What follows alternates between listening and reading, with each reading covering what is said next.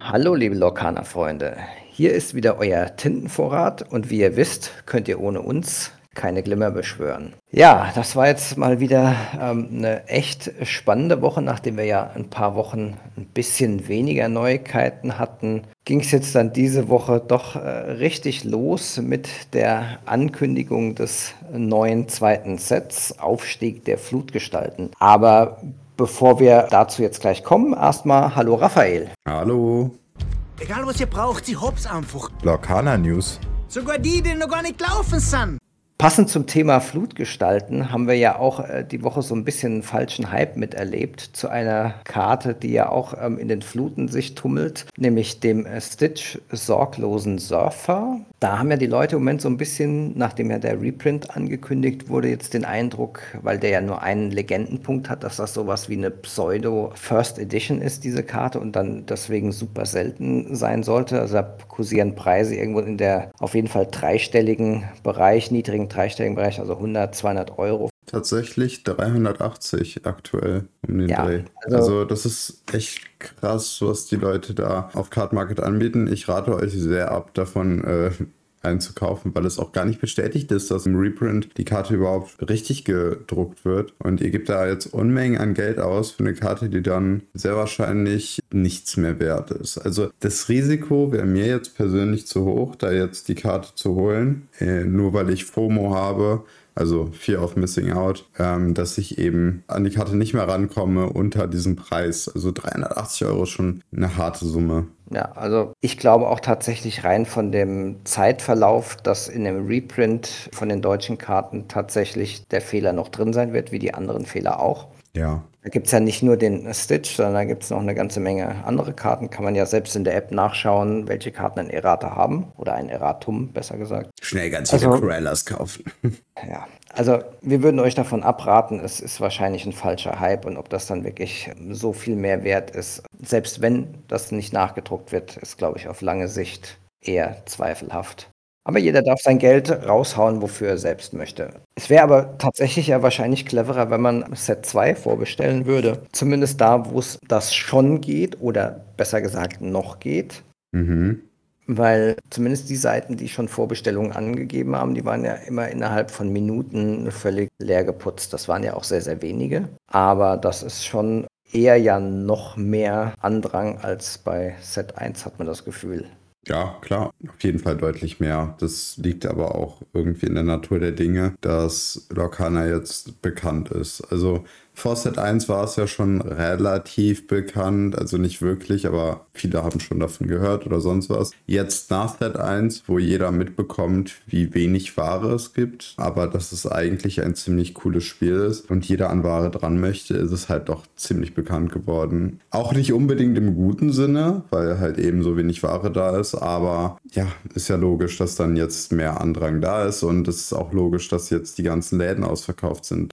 Echt krass. Ich äh, will gar nicht wissen, wie viele davon Scalper sind, die dann am Ende die Produkte für teuer nach dem Release anbieten. Ja, ist leider so. Ähm, man sieht ja im Moment auch so, die Displaypreise bewegen sich ja nicht zum Glück wie in Amerika auf dem Niveau von dem zwei- bis dreifachen des Originalpreises, aber für deutsche Displays zahlt man doch so ungefähr 40, 50 Euro Premium und für die englischen eher ein 100 Euro Premium. Also das heißt, man ist beim Deutschen so irgendwo zwischen, wenn man Glück hat, 170, wenn man Pech hat, 190 Euro und für ein englisches ist man irgendwo zwischen 200, eher 220, so im Mittel bis 250. Also kann man ja von halten, was man will. Ich finde es okay, wenn man sich irgendwie sagt, ich lege mir ein Produkt hin, weil ich das irgendwie jetzt zehn Jahre aufhalten, heben möchte und dann mache ich irgendwie ein geiles Boxbreak von einem ähm, Ja, auf alten jeden Set Fall. oder so. Ja. Na, ähm, habe ich jetzt auch nicht anders gemacht, aber ich werde das jetzt nicht einkaufen, um das jetzt in Geld umzusetzen. Das ist halt aktuell ein bisschen schwierig. Also ich sehe das auch eher weniger problematisch, wenn es genug Produkte gibt. Wenn es aber so ist wie aktuell und die Leute wollen halt das Spiel kaufen, kommen da an keine Ware, finde ich das ein bisschen problematisch. Jetzt, ich meine jetzt nicht unbedingt, wenn ein bisschen was aufmacht und dann den Rest zur Seite legt. Ist ja auch völlig in Ordnung. Aber wenn dann so Leute sich Cases über Cases kaufen, um die als Wertanlage anzulegen. Und dafür eben fehlt es woanders für die Leute, die es halt spielen wollen. Das finde ich halt sehr, sehr problematisch. Wenn es genug Produkte gibt, finde ich das absolut okay. Ist ja auch cool, kann man ja auch machen. Äh, sowas, ja, dann im Prinzip Nostalgisches dann in ein paar Jahren zu behalten, um es dann zu öffnen. Vollkommen legitim. Hatte ich auch vor mit ein oder zwei Displays. Mal gucken. Ja. Na gut, aber das ist ein freier Markt, können wir nicht so richtig beeinflussen. Eben. Aber es soll ja das Reprint eben kommen und um jetzt zurück zum Thema zu kommen, die Stitch-Karte jetzt für solche hohen Preise zu holen, finde ich schwierig. Also ich bin echt froh, dass ich auf Englisch sammle. Auch wenn da die Menge irgendwie sehr, sehr begrenzt ist im Vergleich zu Deutsch aktuell. Da kommt man ja relativ schwierig an Produkte. Noch viel schwieriger als an deutsche Produkte. Naja, muss jeder selber wissen. Ähm, ich kann euch nur oder wir können euch nur raten, fallt nicht darauf rein. Das lohnt sich nicht. Ich weiß, Fear of Missing Out, FOMO ist hoch, aber ihr werdet da nichts Großes verpassen. Gerade wenn dann der Reprint rauskommt und ähm, der dann eben genauso ist. Dann habt ihr 300 Euro ausgegeben, 380 und die Karte droppt auf, weiß ich nicht, wieder 50 Euro. Eher 30. Oder 30, also, ja. Naja. Ich habe sie nicht, ich werde sie mir nicht holen und auch nicht die anderen Missprints in Anführungszeichen. Ja, eine Missprint habe ich ja da, eine Cruella aus dem deutschen Starterdeck, was wir in Berlin bekommen haben. Ja, selbst das habe ich weitergereicht. Ja, ich habe ich hab die Starterdecks behalten, werde ich auch wahrscheinlich. Naja, so, dann haben wir das zweite Set dazu bekommen jetzt. Wir haben jetzt eine Menge Infos, neue Karten und Bilder und so weiter und so fort erhalten. Aber ich finde, das sollten wir gar nicht besprechen, das ist nicht so wichtig. Nee, ich finde auch, wir reden jetzt über Prinzessinnen-Decks. Genau, oder? das finde ich. Ja, Du hast doch was vorbereitet. Machen wir das jetzt äh, und danach reden wir noch ein bisschen über Zuschauerfragen und dann schließen wir auch ab die Episode. Passt ja. So, ja, das finde ich eine gute Idee. Also, Prinzessin-Deck. Also, da haben wir zum Beispiel aus dem zweiten. Nein, ist okay jetzt. so. Also, zweites Set, ähm, Rise of the Floodborn, beziehungsweise Aufstieg der Flutgestalten. Auf Französisch sage ich das, glaube ich, besser nicht. Ich weiß auch nicht. Äh, das gibt wahrscheinlich nur zu viele negative Zuschriften. Sieht einfach nur noch besser aus als das erste Set. Das ist schon krass. Hätte ich nicht gedacht, dass sie das jetzt so auf so einem Level schaffen, aber ich muss sagen, bestimmte Artworks und bestimmte Inhalte so alleine von den Filmen her. Ja, da muss man ja einmal, glaube ich, jetzt rausheben, ähm, die erste Mal, dass sich wirklich Leute beschwert haben, dass ein Artwork zu gut ist, ist ja der Winnie the Pooh, ah, Honey ja. Wizard. Das ist eine super tolle Karte und es ist halt nur ein 5 Ink Amethyst Vanilla 5.5 mit 2 Lore. Ne? Und die Leute sind so enttäuscht, dass der nicht irgendwie einen mega Effekt hat, weil das Artwork, was auch auf einer Playmat drauf ist, das ist einfach bombastisch gut. Dieser Winnie the Pooh, der einfach nur in seinem violetten Umhang grinst, mit dem Honigstab in der Hand auf dem vom Honig triefenden Bienenstock.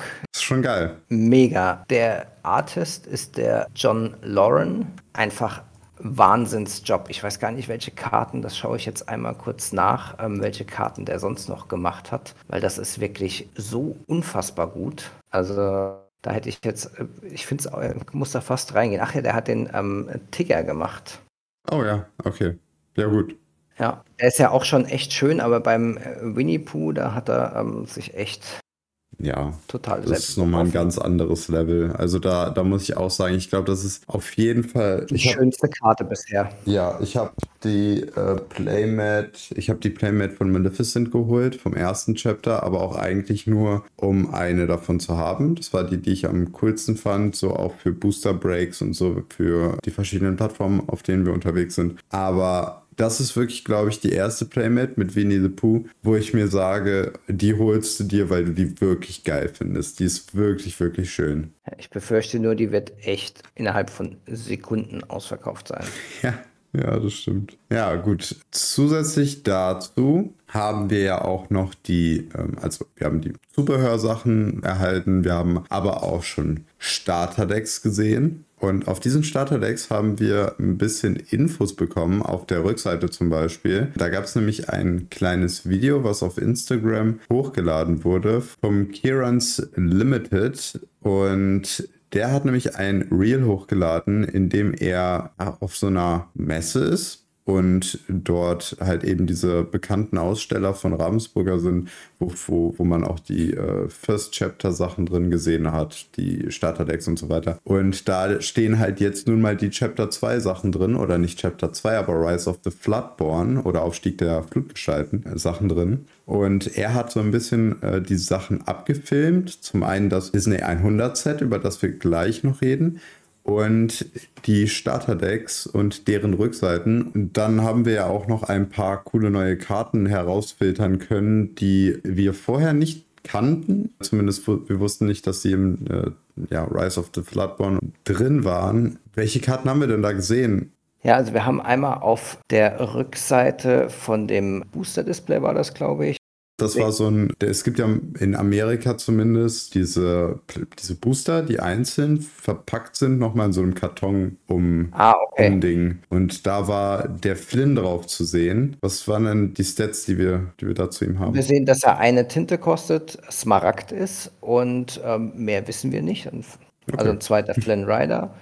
Dann auf den Starter-Decks, auf, es gibt zwei Starter-Decks, ein Amethyst-Stahl-Deck, da ist erwähnt schriftlich die Madame Mim Fox als Untertitel in Amethyst und mhm. der Gronk Junior Chipmunk in Stahl.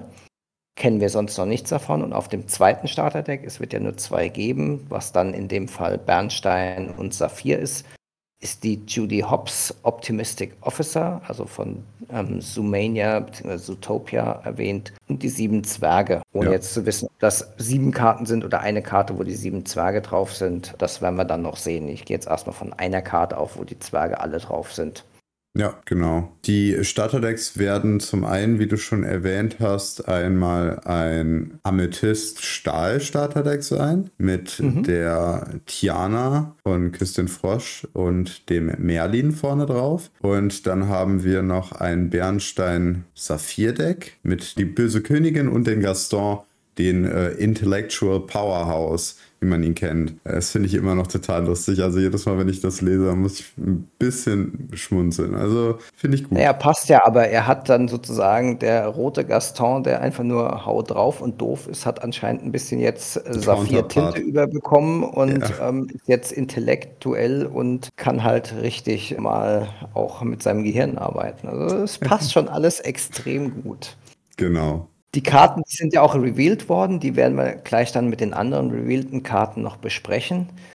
Die anderen, die wir jetzt noch nicht wissen, was sie genau sind, sind einmal noch eine Beast-Karte, die eher so wie so ein Gargoyle aussieht.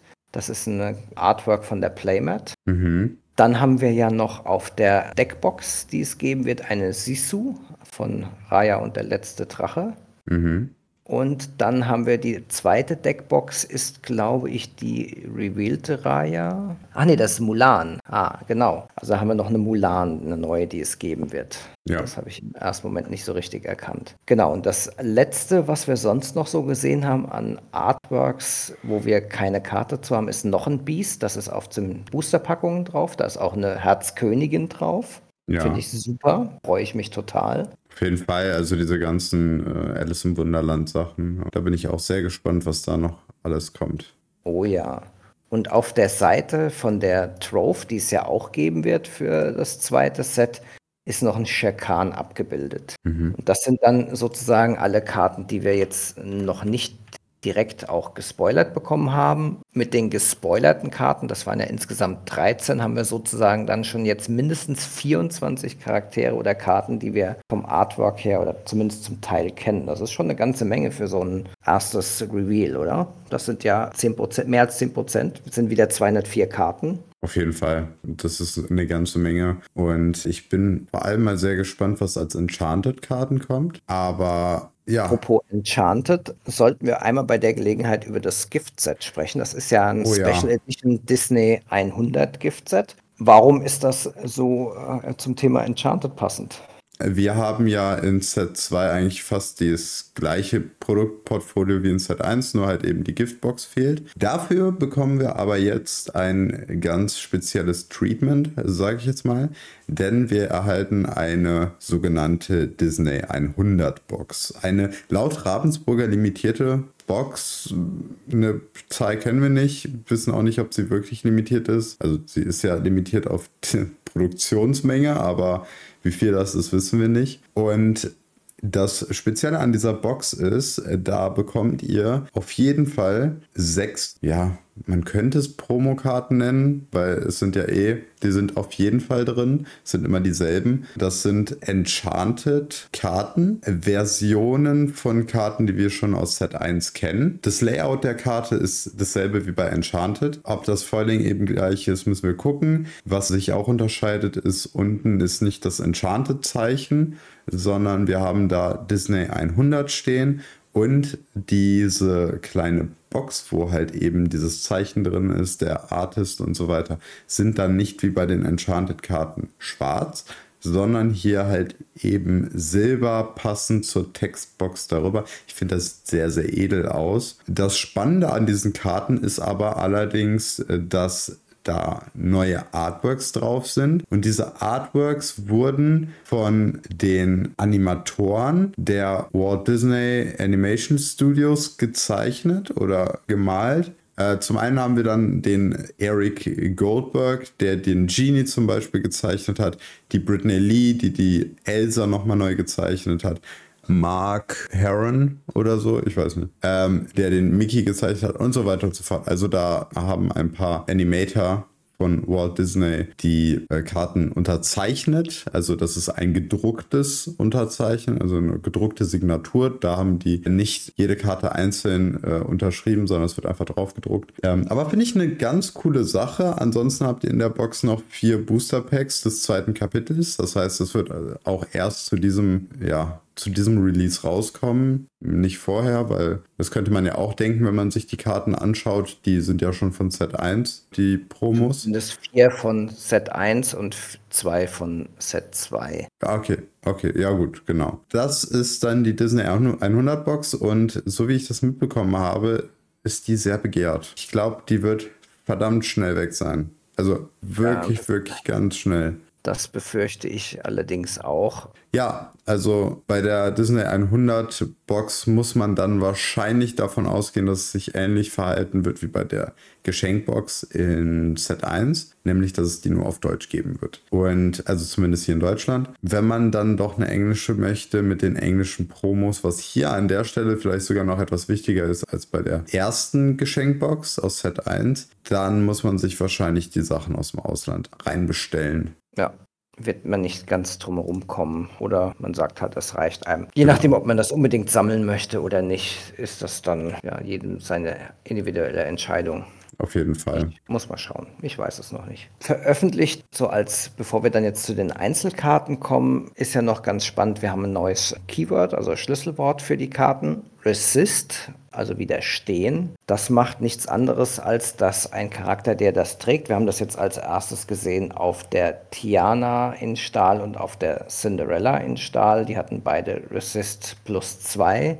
Das heißt, die ersten zwei Schaden, die auf sie wirken, ja, verpuffen letztendlich. Also wenn man fünf Schaden auf die macht, äh, kommen tatsächlich nur drei an. Das ist wie so eine Rüstung bei jedem Schaden, der angerichtet wird. Und soweit ich das verstanden habe, ist das sowohl von Actions als auch von Effekten und auch im Challenging, also dem, wenn man sozusagen im Kampf. Und tatsächlich, ja. Also sie werden, ihr, ihr müsst das, euch das eigentlich nur so merken, solltet ihr aus irgendeiner Quelle auf diese Karte Schadensmarker drauflegen müssen, dann werden die ersten beiden einfach ignoriert, sage ich jetzt mal. Wenn man jetzt zum Beispiel sagt, dass sie mit von einem Charakter angegriffen wird, der drei Stärke hat, dann bekommt sie halt eben nur einen Schaden. Oder wenn ihr, weiß ich nicht, so eine Sachen wie Grab Your Sword auf sie anwendet, dann bekommt sie eben keinen Schaden. Ne? Also, aber auch wenn Charaktere ihr zum Beispiel weniger Schaden zufügen, ob jetzt durch einen Effekt wie eine ähm, Tinkerbell, wenn sie aufs Feld kommt, die Giant Fairy, oder halt eben äh, durch einen Angriff wie ein Mickey Mouse Detektiv, dann gilt das auch dafür. Also dann werden zwar nicht zwei entfernt von den ja, möglichen Schaden, die sie bekommen würde, sondern halt eben nur einer, aber ähm, sie bekommt keinen Schaden dadurch. Was ich sehr, sehr stark finde. Also das ist schon, schon krass. Aber da reden wir jetzt gleich drüber, da kommen wir auch noch hin. Vorher würde ich aber noch gerne einmal erzählen, was für IPs wir überhaupt in dem zweiten Set bekommen. Zumindest von denen, die wir jetzt, wo wir jetzt schon Karten gesehen haben oder halt eben äh, gelesen haben, dass das in irgendeiner Form drin sein sollte. Wir haben einmal das Dschungelbuch. Genau, finde ich sehr, sehr gut, dass es jetzt nachgeliefert wird. Finde ich auch eine, der einzig richtige Schritt, dass da das Dschungelbuch auf jeden Fall mit drin ist. Dann haben wir noch Schneewittchen und die sieben Zwerge. Haben wir eben noch gehört. Da haben wir ja die Zwerge noch in irgendeiner Form als Karte wahrscheinlich mit drin. Und Schneewittchen hatten wir ja sowieso auch schon den Apfel zum Beispiel. Wir hatten den Apfel, den Spiegel, die Königin. Also wir hatten drei Karten aus Schneewittchen und die sieben Zwerge, aber halt nicht Schneewittchen selbst und nicht die sieben Zwerge. genau. Also, Deswegen denke ich, dass die jetzt kommen werden, weil das halt nochmal so explizit erwähnt wurde, weil die anderen Filme, die ja jetzt noch erwähnt wurden, das waren ja Sachen, wo wir noch gar nichts draus gesehen haben und das sticht da schon so ein bisschen raus. Auf jeden Fall. Ja, ansonsten haben wir noch Basil, der große Mäusedetektiv. Auch wichtig, finde ich sehr, sehr gut. Pinocchio. Ja. Klassiker. Musste rein. Und ich überspringe das nächste mal kurz. Äh, Raya, der letzte Drache, hatten wir ja schon gesehen auf den Sleeves und äh, Deckboxen. Und jetzt komme ich mal zu dem, was ich gerade übersprungen habe, nämlich zu meinem absoluten Favorite, äh, was da drin mit dabei ist. Zoomania. Ja, ich Kann liebe, ich, ich liebe diese Welt. Ich kann da überhaupt nicht mitreden. Zu meiner Schande habe ich das noch nicht gesehen. Das muss ich jetzt unbedingt die Tage dich, nachholen. Schäm dich. Das ist ähm, völlig an mir vorbeigegangen. Ich muss auch tatsächlich Basil noch mal wieder anschauen, weil das ist mir, habe ich in meiner Kindheit gesehen. Das also, muss ich auch noch schauen. Ja, also ich habe es ist wahrscheinlich locker 30, 40 Jahre her. Keine Ahnung, wann das rauskam. Das ist auch schon verdammt lang her, dass ich das geguckt habe. Also auch als Kind irgendwann. Aber Sumania, schau es dir an. Schau es dir ja. auch zehnmal an, bitte. Das ist ein total geiler Film. Also kann ich nur empfehlen. So, aber reden Gut. wir doch jetzt mal über die Karten. Fangen wir mal mit der allerersten Karte an, nämlich der Dinner Bell. Das ist eine Itemkarte aus Rubin. Die ist untintbar, kostet vier Ressourcen, also vier Tinten und hat die Fähigkeit You know what happens. Äh, dann kann man sie erschöpfen und zwei Tinten zahlen. Und dann kannst du Karten ziehen, gleich der Anzahl an Schadensmarkern auf einem von dir ausgewählten Charakter. Das heißt, du hast einen Charakter wie, weiß ich nicht, äh, Mickey Detektiv auf dem Feld, der hat zwei Schadensmarker, weil er schon ja, herausgefordert wurde oder selber herausgefordert hat. Und dann erschöpfst du diese Karte und erhältst oder darfst dann zwei Karten ziehen, wenn du diesen Charakter auswählst. Und du musst ihn dann auch verbannen. Das genau. ist noch so der kleine Nebeneffekt. Genau. Also die Glocke bleibt auf dem Feld, aber ähm, die kannst du so häufig benutzen, wie du möchtest. Und ist dann so ein, sag ich mal, Pseudo-Rapunzel-Effekt, ähm, dass du halt Schadensmarker sozusagen runternimmst und so viele Karten ziehst. Bei der Rapunzel ist das ja auf drei beschränkt. Hier kannst du im Prinzip, wenn du einen Triton hast mit acht Schaden, auch acht Karten nachziehen. Aber er wird dann halt trotzdem verbannt. Passend zu Rubin mit Verbannen, also als Hauptfähigkeit in Rubin. Es ist Karten nachziehen in Rubin, was extrem fehlt bisher. Es gibt keine einzige Karte in Rubin, die Karten nachziehen kann in Set 1. Mhm. Von daher ist ein harter Preis, der da dran steht, aber erfüllt natürlich einen Zweck, den du sonst in der Farbe nicht hast. Ich meine, wenn du sowieso einen Charakter auswählst, der viele Schadensmarker hat, der schon kurz davor ist, selber auf dem Ablagestapel zu landen, dann würde ich ihn auch lieber, ja, verbannen, also auf dem Ablagestapel legen lassen und dafür, weiß ich nicht, drei, vier, fünf Karten ziehen. Kannst ja einen guten Tausch vorher machen und dann die Karte halt wegballern, weil sie nur noch einen Willenskraftpunkt hat. Also ja ist extrem stark und vor allem in Rubin sehr, sehr wichtig, weil es sonst nicht zum Nachziehen gibt. Und am Schluss ist es wahrscheinlich auch stärker als der Magic Mirror, also der Zauberspiegel, weil mit dem kann man für vier Tinten immer nur eine Karte nachziehen. Hier ist es dann, sobald man den Gegenstand mal auf dem Feld hat, was ja auch in Rubin jetzt nicht so ein Problem ist, die Karte rauszuspielen, weil wir ja mit ähm, Seid bereit auch eine Karte haben, die eher mal darauf bedacht ist, lass den Gegner mal machen und dann räume ich das Feld ab. Mhm. das schon, glaube ich, extrem stark. Werde ich auf jeden Fall ausprobieren. Ich bin ja sehr Rubin-lastig und spiele im Moment am liebsten Rubin Amethyst. Nicht, weil es das beste Deck ist, sondern weil ich das schon immer gerne gespielt habe versuche auch noch eine Rubin-Stahl-Version zu zaubern und mit der Karte wird das, glaube ich, richtig gut werden. Ja, kann ich mir auch vorstellen. Ja, und äh, zusätzlich haben wir jetzt, gerade gerade von Amethyst sprichst, was haben wir denn da bekommen mit diesem wunderschönen Artwork aus Frozen 2? Also ob ich das mit dem wunderschönen Artwork so unterschreiben würde, boah, weiß ich nicht. Ähm, ich finde das Artwork ehrlicherweise mit eins der Schwächsten oder das Schwächste neben den Mickey aus Bernstein, weil ich das einfach nicht schön finde, dass das so wie direkt aus dem Comicbook kommt, ähm, ist auf jeden Fall die Elsa ohne Handschuhe. Da haben wir schon die deutsche Übersetzung. Ist eine Amethystkarte, vier Tinten tintbar, drei Stärke, vier Willenskraft, ein Legendenpunkt und hat einfach äh, Herausforderer plus drei.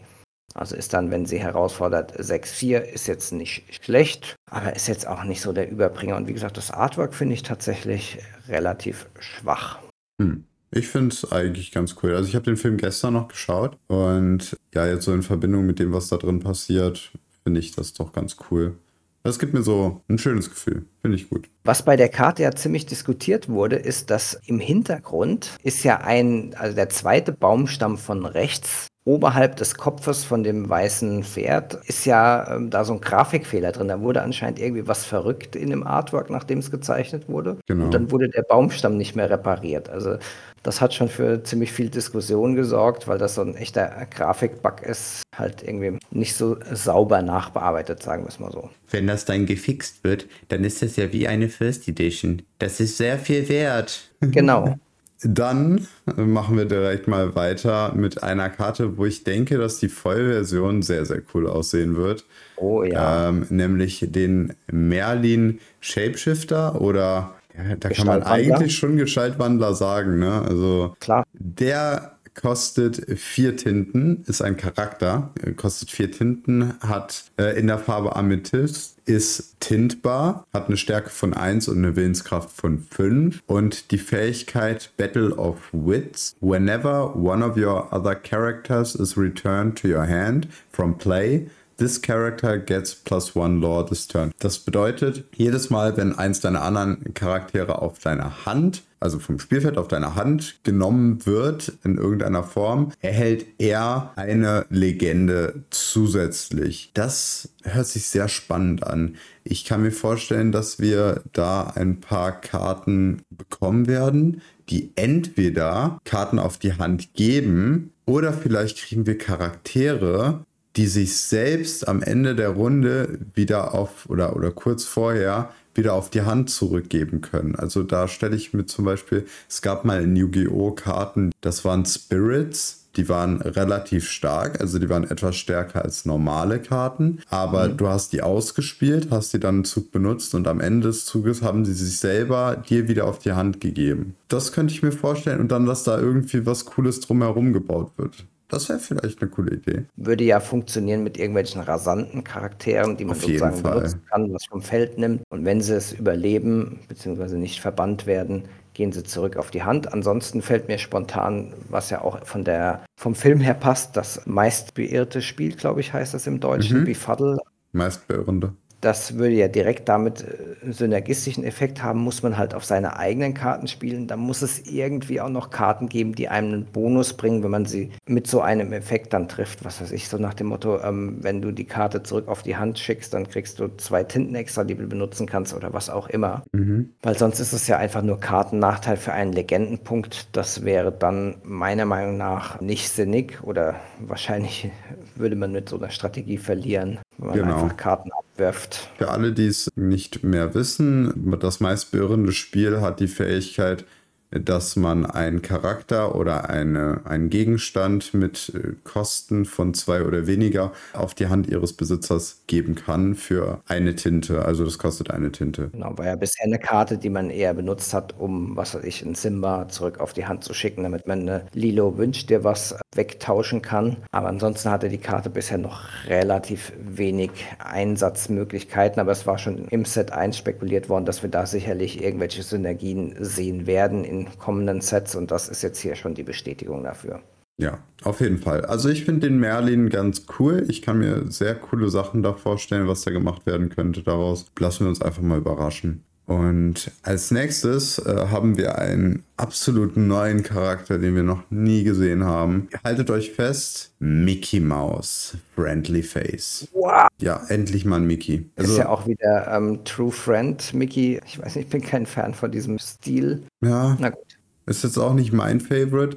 Ähm, das ist halt so ein bisschen, ich glaube, die Karten sollen uns ein bisschen in die Geschichte von Lorcana eintauchen lassen. Ich meine, er macht da eine Tür des großen Illuminariums auf. Ja, mal gucken, wohin das alles führt. Vielleicht wird es irgendwann cool. Vielleicht denken wir uns so in zehn Jahren, hey, das war, das war doch schon so ein bisschen Foreshadowing. Das war doch cool. Das ja. hat, das hat echt, äh, das hat man damals nicht gedacht oder so, weiß ich nicht. Ja, vielleicht gibt es ja dann irgendwie so einen Comic oder eine Kurzgeschichte, die genau diese Artworks benutzt, um eine Geschichte zu erzählen. Das könnte Zum ich mir Beispiel. gut vorstellen. Ähm, vielleicht am Ende von Set 3 oder zum Release von Set 3 kommt das vielleicht irgendwie zusammen. Ich hoffe es zumindest, dann wäre das echt cool. Ansonsten finde ich die Artworks alle, die da so im Illuminarium sind, auch die Minimaus und so, finde ich alle eher ein bisschen lame. Die stinken halt ein bisschen ab gegenüber dem Rest, weil sie wenig Klar. originell sind. Klar, Du kannst da halt auch nicht so krasse Hintergründe reinpacken oder eine Honigwirbel wie bei Winnie the Pooh im Hintergrund.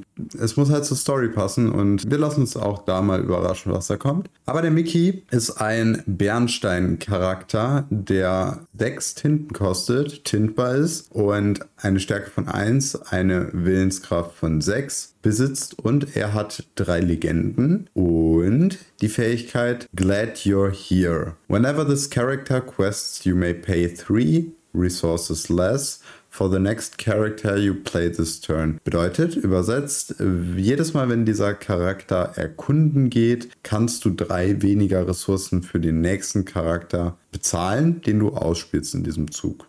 Das ist schon nicht schlecht. Also ähm, drei Tinten Ersparnis Gut, Mickey an sich ist relativ schwach, aber hat zumindest drei Legendenpunkte. Mal ja. gucken, ob er hat Potenzial zumindest. Auf jeden Fall. Also kann doch relativ stark werden, drei Ressourcen weniger zu zahlen für die nächste Karte. Das meiste holst du aus dieser Fähigkeit im sechsten Zug, wenn du den Mickey spielst und dann noch einen Dreiercharakter auf der Hand hast, dann kannst du den im Prinzip noch zusätzlich umsonst spielen. Ja, aber der muss ja erst questen, also kannst du es erst Zug 7 machen. Ja, also stimmt.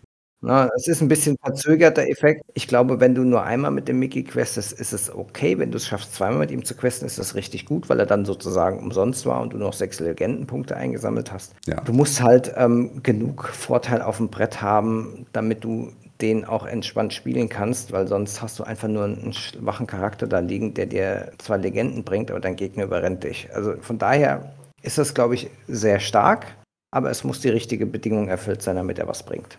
Genau. Dann machen wir mal weiter mit der nächsten Karte. Was haben wir da? Ja, das ist die gute Raya aus Raya und der letzte Drache. Eine Rubinkarte. Es nennt sich Warrior of Kumandra, also Krieger von Kumandra. Vier Tinten, tintbar, fünf Stärke, drei Willenskraft, ein Legendenpunkt. Also ist letztendlich Scar hitzköpfiger Thronräuber für Set 2. Ja. Bisschen schade. Ich hoffe, wir sehen noch eine andere Raya, weil das ist so ein bisschen ernüchternd, dass es im Prinzip eine Karte ist, die es schon gibt, nur mit einem anderen Namen. Gehe ich aber von aus. Ist halt für Draft braucht man so Karten, für diese Limited-Formate. Schade. Also so irgendwie was weiß ich, ein ähm, bisschen andere Werteverteilung oder so. Hätte ich schöner gefunden, aber gut, äh, irgendwann gibt es halt bei den Vanilla-Charakteren nicht mehr Variationen, die man noch nicht hatte. Ja, auf jeden Fall. Dann direkt zur nächsten. Das ist wieder ein sehr, sehr viel spannenderer Gegenstand von Amethyst. Kostet drei Tinten, ist nicht tintbar. Ist das Sorcerer's Spellbook oder auf Deutsch das Buch der Zaubersprüche. Hat die Fähigkeit Wissen, Knowledge. Wenn man den, das Zauberbuch erschöpft und eine Tinte zahlt, bekommt man einen Legendenpunkt gut geschrieben. Das finde ich ähm, schon sehr spannend, weil es ist ja ein bisschen schwächer als die, waren das die Augen der Mäuren, die einen Legendenpunkt einem Charakter mehr geben? Genau, das Auge der Mäuren. Genau, aber man muss halt mit dem Buch das nicht auf den Charakter geben. Der Charakter muss nicht questen, also man bekommt das einfach so. Ja, allerdings zahlst du auch nicht jedes Mal zusätzlich bei den Augen, ja. sondern du erschöpfst sie einfach nur. Es ist halt insofern spannend, dass es ein Gegenstand ist oder überhaupt ein, eine Fähigkeit, die einem Lore generiert, ohne dass man irgendwas mit einem Charakter macht, den entweder auf Erkundungen schickt oder in eine Challenge, also in eine Ja. Herausforderung. Von daher ist es was ganz Neues und zumindest sehr spannend. Also man kann theoretisch sich zurücklehnen, einfach immer alles vom Gegner abräumen und hat dann ein paar Zauberbücher liegen und sammelt halt jede Runde noch ein bisschen Punkte ein. Ja, super für ein Control-Deck, auf jeden Fall. Ja. Also du ähm, achtest einfach nur darauf, du packst dein Deck voll mit Charakteren, die den, das gegnerische Board kontrollieren, ähm, eben seine Charaktere entfernen, immer, dass du den Vorteil hast an Anzahl an Charakteren und dann sitzt du da einfach nur und drehst jeden Zug dein Buch. Und das ist auch relativ stark, weil du halt das Buch schon im dritten Zug spielen kannst. Das heißt, damit kannst du schon den einen oder anderen Punkt sammeln. Absolut. Und man hat ja öfter mal was über. Es kostet halt eine Karte, aber man hat öfter mal irgendwie ein oder zwei Tinten über als Kontrolldeck und dann kann man das halt einfach entspannt in Siegpunkte investieren. Ja, und ich sag mal, kombiniert mit den Augen der Mäuren, vielleicht lila-blau mit Tamator als Item-Sammler und so einer Ariel zum Beispiel, die Usit Collector, kann man schon was sehr, sehr Cooles draus bauen. Mal gucken. Ja, vielleicht wird das Item-Deck dann jetzt doch deutlich besser. Ja, lasst eurer Kreativität freien Lauf, liebe Leute. Und markiert Ja. uns natürlich auf euren Beiträgen, falls ihr was Cooles, was Cooles gebaut habt. Ja, Die nächste Karte ist aber doch jetzt, Sie haben ja schon angeteasert, Raphael. Ähm, erzähl mal was zu Tiana. Ja, Tiana, die Celebrating Princess oder die feiernde Prinzessin, ist eine Stahl, ist ein Stahlcharakter, ist auch die Karte äh, auf dem Cover des Stahl-Amethyst-Decks oder eine der beiden Karten. Sie kostet vier Tinten, ist nicht tintbar, hat eine Stärke von 1 und eine Willenskraft von 4. Und das Schlagwort, was wir jetzt neu dazu bekommen haben, Resist plus 2. Äh, Dieses hat die Auswirkung, dass man eben zwei Schaden einer Schadensquelle im Prinzip auslöschen kann. Wenn jetzt eine Fähigkeit, wie wir eben schon gesagt haben, wie Grab Your Sword ihr zwei Schaden zufügen würde, bekommt sie halt eben keinen Schaden, weil 2 minus 2 ist 0. Allerdings äh, Karten, die ihr jetzt mehr Schaden als 2 zufügen würden, die kommen natürlich trotzdem durch, aber man zieht trotzdem zwei Schaden ab. Sage ich jetzt mal, wenn eine Karte ihr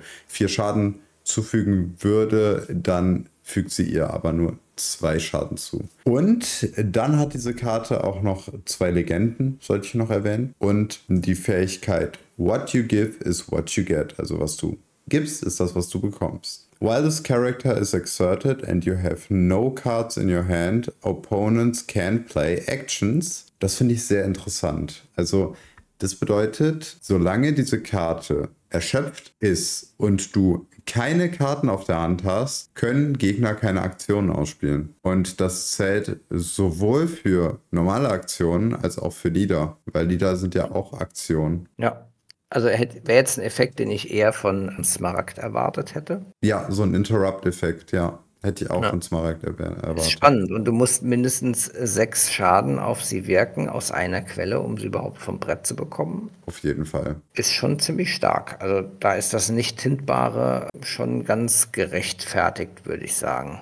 Auf jeden Fall. Also es ist eine super starke Karte. Ich kann sie mir sehr gut vorstellen in genau so einem Interrupt-Deck, dass der Gegner ja nichts machen kann, weil gerade gegen so ein Amethyst-Deck zum Beispiel kann das verdammt stark werden, wenn er dann seinen Friends nicht ausspielen kann. Ja, ja.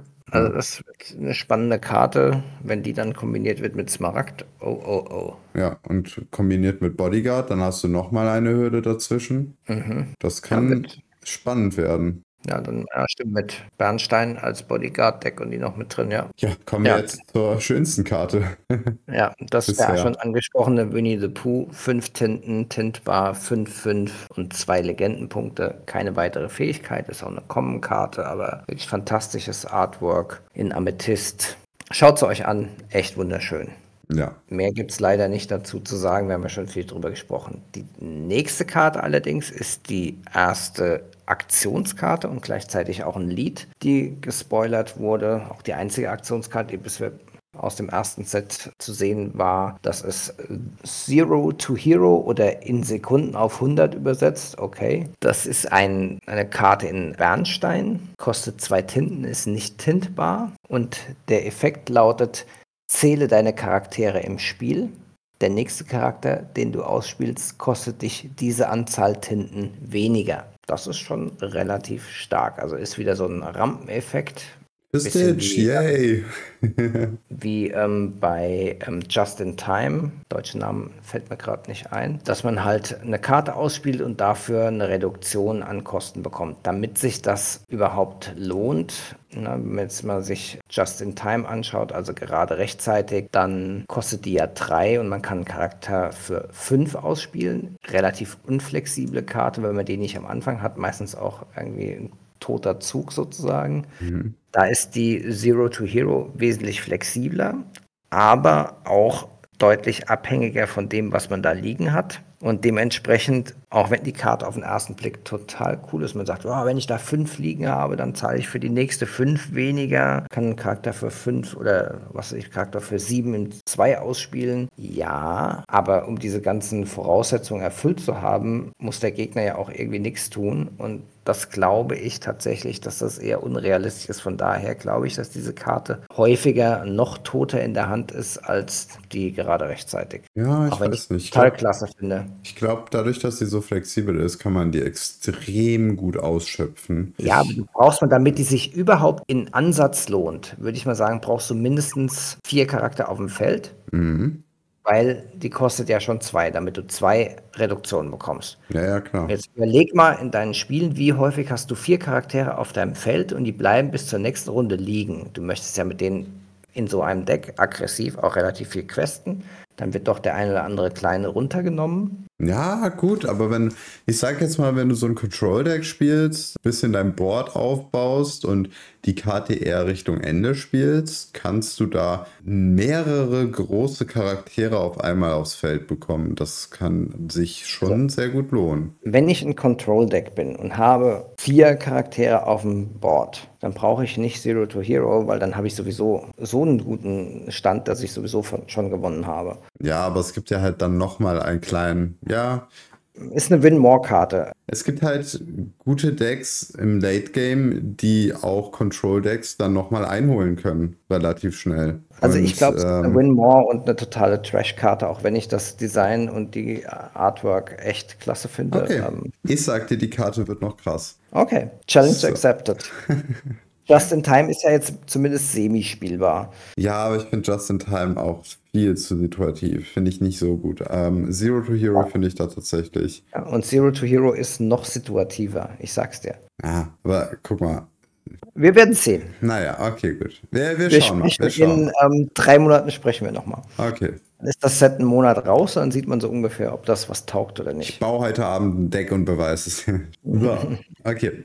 Ähm, aber als nächstes haben wir noch eine Bernsteinkarte, die sehr interessant aussieht. Auch wieder eine Karte vom Starterdeck-Cover. Äh, das ist die Königin. Äh, okay, oh Gott.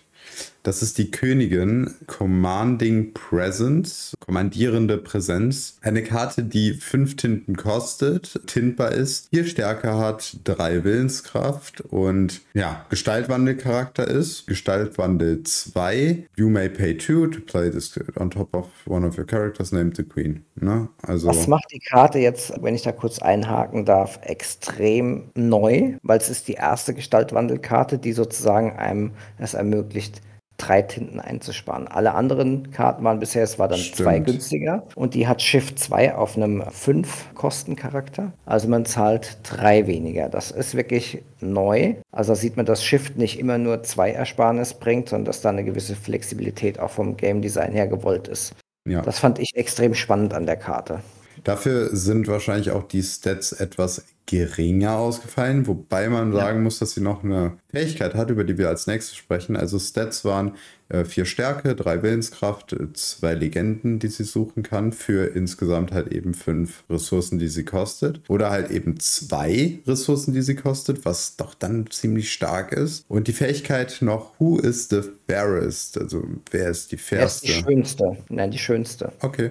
Wer ist die schönste? Whenever this character quests, choose an opposing character gets minus four. Jedes Mal, wenn dieser Charakter erkundet, bekommt ein ausgewählter Charakter minus vier Stärke in diesem Zug und ein anderer Charakter oder ein ausgewählter Charakter, man kann theoretisch auch denselben Charakter wieder auswählen, bekommt plus vier Stärke. Ihr verlagert also Stärke von einem Charakter auf den anderen, nämlich in vier Stück, verlagert ihr von einem Charakter auf den anderen. Der erste ausgewählte Charakter muss von eurem Gegner beherrscht werden und der zweite, der dann plus vier bekommt, kann dann irgendeiner sein. Das heißt, ihr könnt auch einen anderen Charakter eures Gegners plus vier geben. Aber meistens wird man seinem eigenen Charakter plus vier geben. Außer man hat eine Dinnerbell auf dem Feld und einen Charakter mit entsprechend hoher Willenskraft und Oh möchte ja. viele Karten nachziehen. Dann ähm, Das wäre auch eine gute könnte Kombi. die Königin das auch so mal machen, als ganz üblen Plan Ja. sozusagen.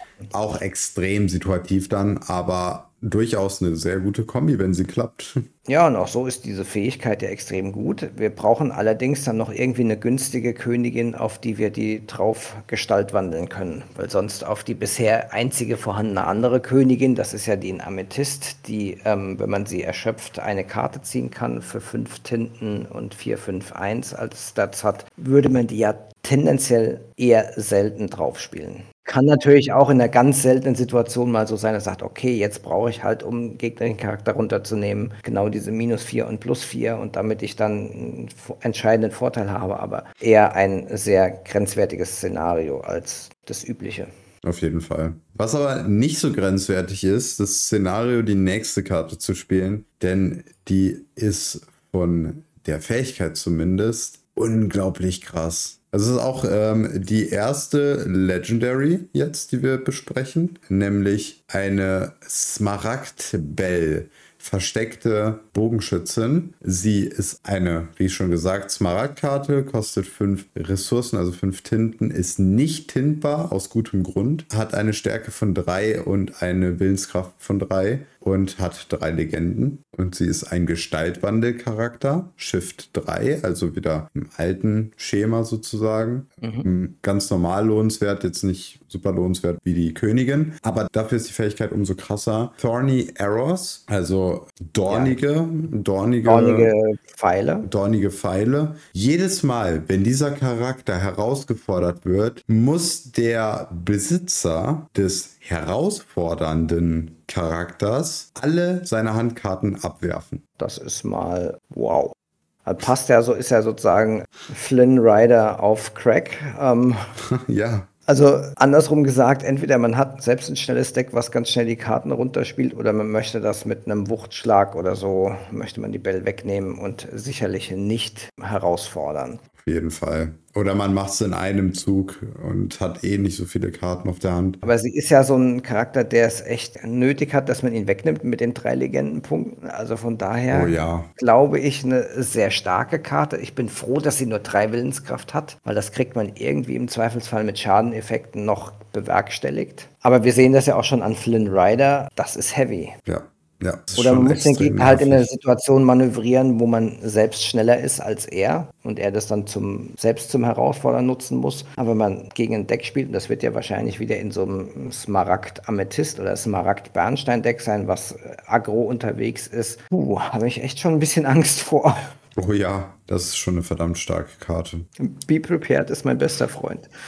Oh ja, oder Smash. Also, die kriegst du ja auch mit Smash weg. Krass. Auf jeden Fall krass, als ich das gelesen habe, war schon überlegt, Power Creep? Nee, ja, hm, schon weiß stark. Gut. Ja, aber da stell dir das mal vor, neben einer ähm, Aurora, mit der die Aurora die Ward, also ähm, Schutz auf alle Oh ja. anderen Charaktere gibt. Autsch. Oh ja, generell mit Blau finde ich, ja, naja.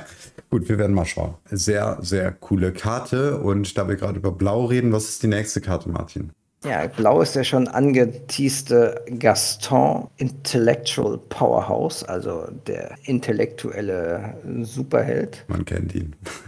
Ja, ja, ganz passend steht er da, selbstsicher wie immer, immer noch in seinem roten Umhang vor einer Tafel, hat einen genial, absolut sicheren Plan ausgeheckt, wie er das Biest erledigt. Und ist auch eine Flutgestalt in Saphir, kostet sechs Tinten, ist nicht tintbar, hat vier starke, vier Verteidigung, drei Legendenpunkte. Da sieht man auch seine Brains äh, mit den drei Legendenpunkten.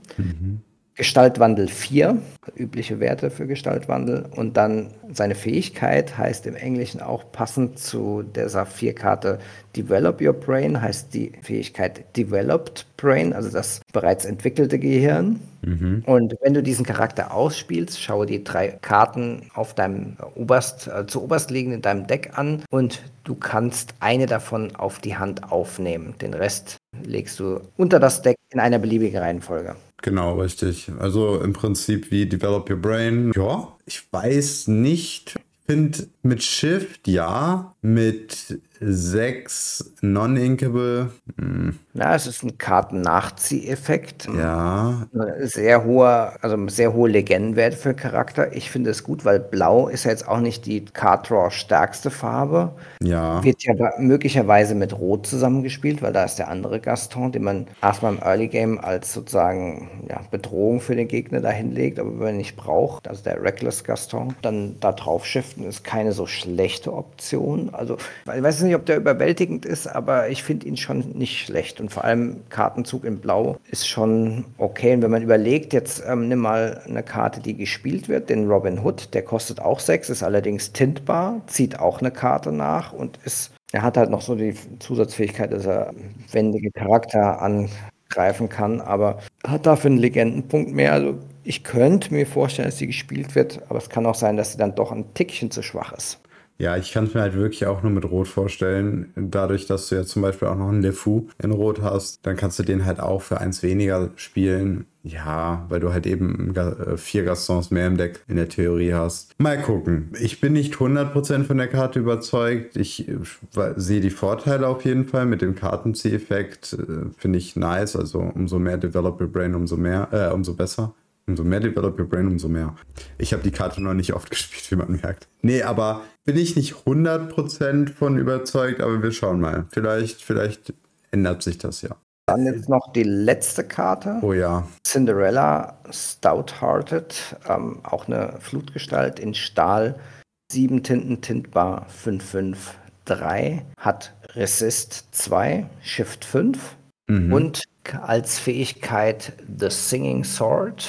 Whenever you play a song, this character may challenge ready characters this turn. Das oh, ja. ist schon extrem stark. Ja. Auch wenn man die nicht Gestalt wandelt, glaube ich, dass die eine Karte sein wird, die doch das Spiel sehr stark beeinflussen wird. Ja, also nochmal für die, die Englisch nicht so gut verstehen. Jedes Mal, wenn du ein Lied ausspielst, kann dieser Charakter bereite Charakter angreifen. Das heißt, könnt dann dadurch nicht nur Charakter angreifen, die der Gegner für euch vorbestimmt hat, indem er damit erkunden war zum Beispiel, sondern ihr könnt auch die bereiten Charakter jetzt angreifen. Ihr könnt auch, wenn ein Gegner gerade einen Charakter gespielt hat, dann darauf warten muss bis zum nächsten Zug, bis die Tinte getrocknet hat, könnt ihr in der Zwischenzeit diesen Charakter einfach wieder vom Feld holen mit, äh, mit Cinderella. Und jetzt darf man auch nicht vergessen, selbst wenn sie angreift, hat sie ja Resist 2. Bedeutet, sie bekommt zwei Schaden weniger, egal ob sie angreift, ob sie angegriffen wird oder ob ihr durch eine Fähigkeit Schaden zugefügt wird.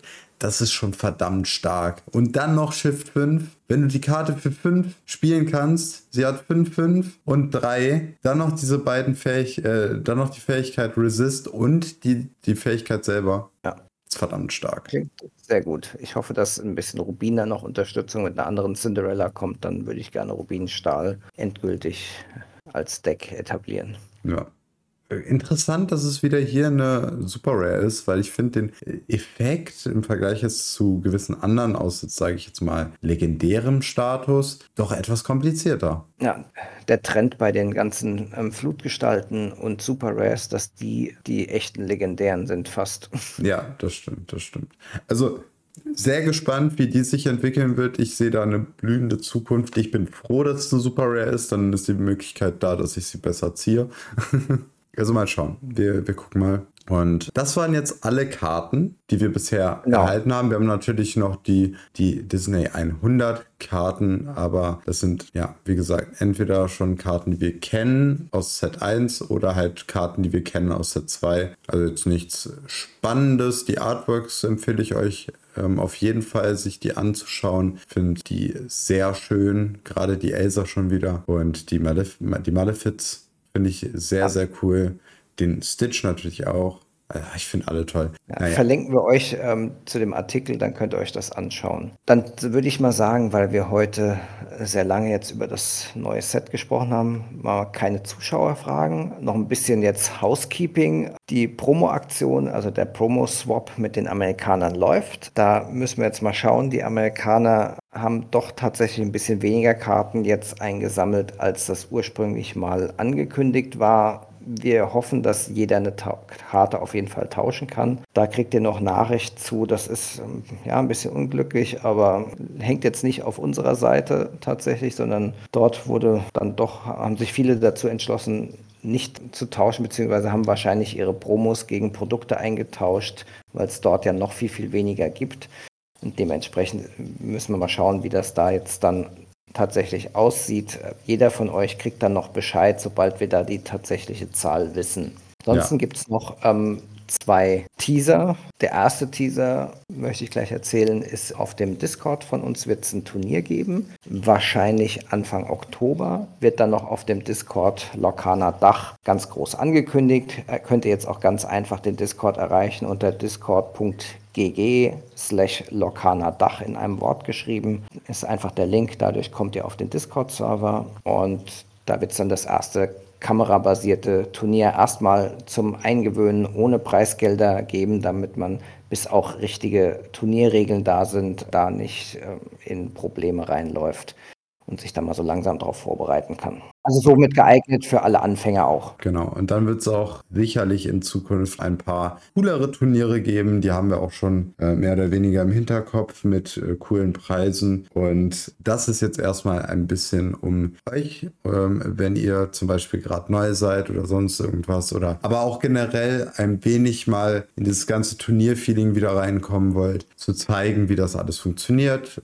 Und auch auf unserer Seite die Voraussetzungen zu ähm, checken, dass das alles passt. Genau, zu gucken, dass wir genug Judges haben, zu gucken, dass wir auch mit der Organisation dann während des Turniers klarkommen, was man da verbessern kann und so weiter. So ein kleiner Testlauf und danach geht's richtig ab. Da haben wir auch schon ein paar ziemlich coole Preise uns ausgedacht, äh, worüber ihr euch sicherlich freuen werdet. Ganz bevor wir das vergessen, der Yonder Main und der Joker, die uns auch die Kitsune, die da als Judges und Turnierorganisatoren fungieren werden. Ganz herzlichen Dank, dass ihr euch da so drum kümmert, dass das dann jetzt bald Realität wird. Ganz, ganz großen Dank, weil das sind nicht wir, die das machen werden, selbst, sondern vor allem die drei. Und deswegen geht da die Kudos an die raus. Ja, auf jeden Fall. Also danke auch von meiner Seite. Auf jeden Fall, ich finde die Aufmachung, das, was bisher schon dafür getan wurde und auch die Qualität, die da reingesteckt wurde, seitens Joel, Kevin und Adriana, extrem krass. Also wirklich, ihr könnt euch da auf jeden Fall auf was qualitativ Hochwertiges freuen. Deswegen halt eben auch der Probelauf. Wir wollen das so smooth über die Bühne bringen, wie es geht, auch die zukünftigen Turniere. Deswegen auch hier einmal dieser Probelauf. Noch als kleiner kurzer Hinweis, schaut nochmal auf den Instagram-Kanal von Lorcaner Dach, den ja hauptsächlich unser lieber Björn betreut. Dort gibt es noch bis nächste Woche ein Giveaway mit Starterdecks. Da könnt ihr noch teilnehmen, wenn ihr das möchtet. Lohnt sich ja, gibt es ja was umsonst. Genau, sind englische Starterdecks, nur damit ihr da schon mal Bescheid wisst. Genau. Und dann gibt es noch einen kleinen Ausblick auf die nächsten Folge oder auf die nächste Folge, Raphael, oder? Ja, da haben wir was ganz, ganz Tolles geplant. Auch äh, das ist eher so eine Verbundfolge für noch etwas noch viel krasseres, was in Zukunft kommt, was wir so langsam am Plan sind und ja, schon mehr oder weniger zumindest planmäßig den Beinen steht. Nämlich nächste Woche werden wir eine Gästefolge haben mit den lieben Leuten von den Battle Bears und werden da ein wenig mit Shops reden oder mit den Battle Bears halt darüber reden, wie es aus Seiten der Shops ist, wie Lorcana da, ja, was es da für Verbesserungsvorschläge gibt, was, wie es da für die das Gefühl ist, die Sicht der Shops auch mal sehen. Und vielleicht ist das für euch als Zuhörer auch mal interessant, sowas. Und dann haben wir noch was extrem Cooles geplant. Darüber erfahrt ihr aber in der nächsten Folge mehr. Genau, und aufgrund der jetzt echt schon fortgeschrittenen Zeit, einmal Raphael, wo finden wir dich in dieser großen, weiten Internetwelt von Lorcana? Ihr findet uns zum einen als Lorcana Dach auf Instagram und Lorcana Dach im Discord, also Lorcana Dach ist ja auch der Discord. Dann ihr findet mich persönlich als Lorcana Germany auf Instagram, einfach ausgeschrieben. Ähm, ich habe gesehen, es gibt mittlerweile auch noch andere Lorcana Germanys, aber mit irgendwelchen Zeichen dazwischen. Lorcana Germany ausgeschrieben, das bin ich. Und auf YouTube findet ihr mich als The Great Illuminary, genauso wie im Discord bin ich auch als The Great Illuminary unterwegs. Und Martin, wo finden wir dich? Bei mir ist das alles viel einfacher, überall als Whippet-Place, Whippet W-H-I-P-P-E-T geschrieben. Da bin ich auf Instagram, YouTube, Twitter bzw. X und natürlich auch auf dem Discord Lokana Dach Server. Und damit ganz schnell und kurz und schmerzlos Tschüss, bis zum nächsten Mal. Tschüss. Dann vielen Dank fürs Zuhören. Tintenvorrat ist ein inoffizieller Fernpodcast für Disney Lorcaner und steht nicht im Zusammenhang mit der Walt Disney Company. Bis zum nächsten Mal. Macht's gut, Freunde.